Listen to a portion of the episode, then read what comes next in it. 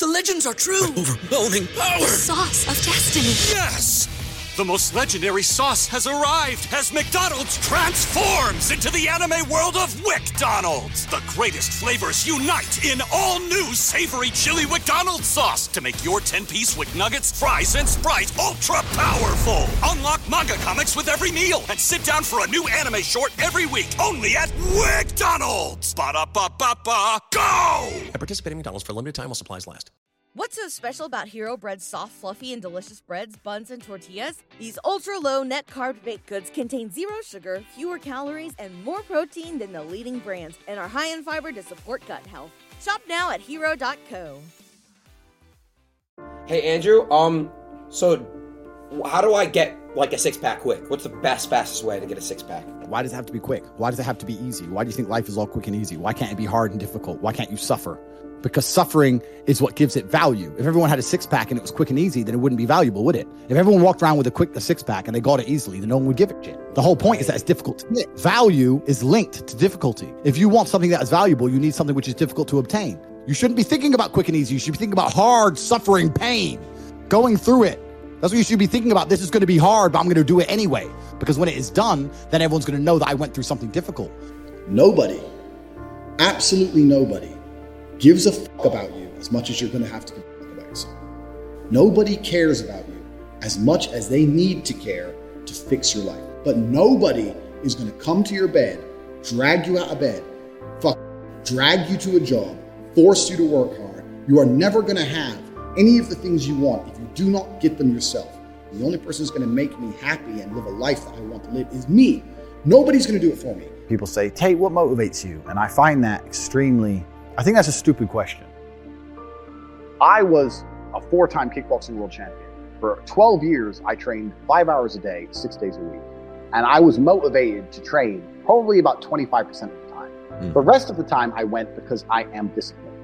If I wake up and I'm unhappy, I will do the exact same things as if I am happy. I will go to the gym the same. I will work the same. How I feel has no impact on how I live my life. We're grown ups and we have responsibilities and we have problems and we have pressure. And you don't necessarily have to be happy to perform, you know, and, and happiness will come at the end of the performance anyway. But if your number one goal as a man, if your number one uh, mission in life is just to be happy, that's going to be an extremely vaporous existence and you're not going to be a man of substance. Your ability to deal with stress, the amount of stress you can deal with as an individual, is directly correlated to your success level. If you can deal with stress all day, you're going to be successful. If you collapse under stress, you're not going to be successful. There's no way to the top without stress involved. But there is a massive correlation between success in life and stress tolerance. The more stress you can tolerate, the better your life's going to be. One of the only things in this world you can control is your state of mind. You can't control the weather, you can't control other people, you can't even control your health. One of the very few things in the world you have genuine control over is your state of mind. If you can't control that, then you're just a feather in the wind and life's going to blow you around. I can't imagine truly wanting to quit something and not being able to quit. I can't imagine it. When I talk to people who say, I want to quit smoking, I say, when? They go, oh, well, soon. Well, that means you don't want to quit. You want to keep smoking for a while and quit later. I can't imagine a, a mind frame or a mindset where I want to do something and can't do it.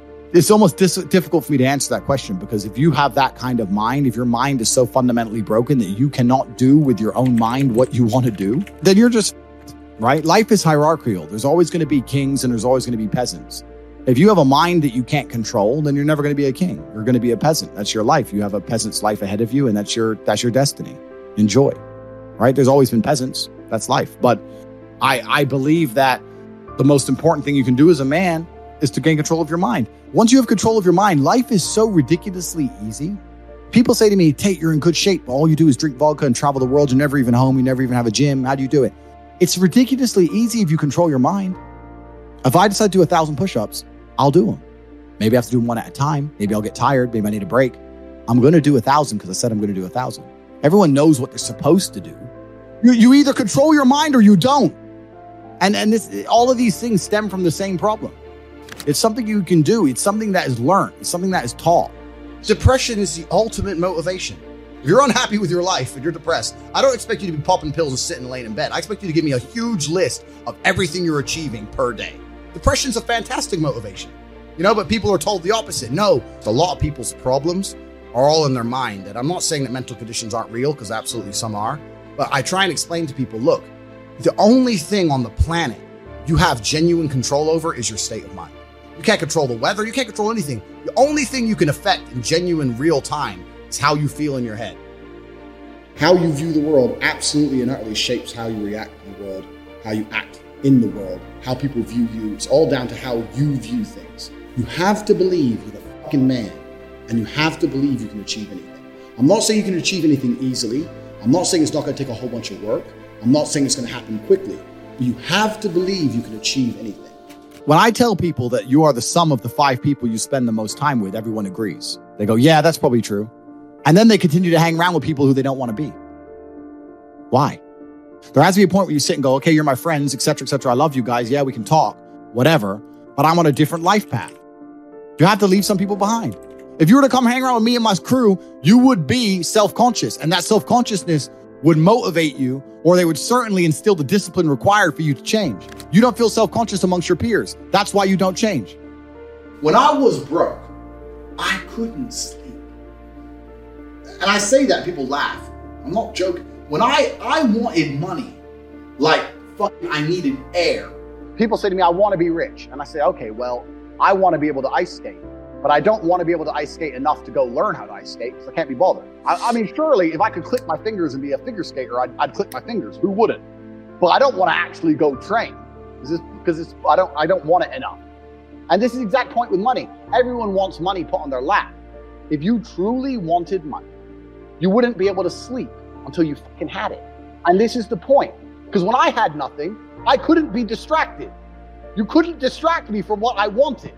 Life when you're young is a completely different experience to life when you're old. When you're older, your life quality seriously decreases massively. So you have about 10 to 15, maybe 20 years to find a way to get rich and enjoy being rich. And you got to put it all together and you got to do it quick. You have to start saying, I want to take money. Because that's how you have to think. You don't make it, you take it. So you have to start talking that way. You got to take money. Is that money isn't real? Money is like water. Money never stays still. If you can find and identify a place where money is moving, if you can find a place where money is moving and stand in the way, then the money is vulnerable. Problem is with the people out here, everyone has a dream, but not many people have a plan.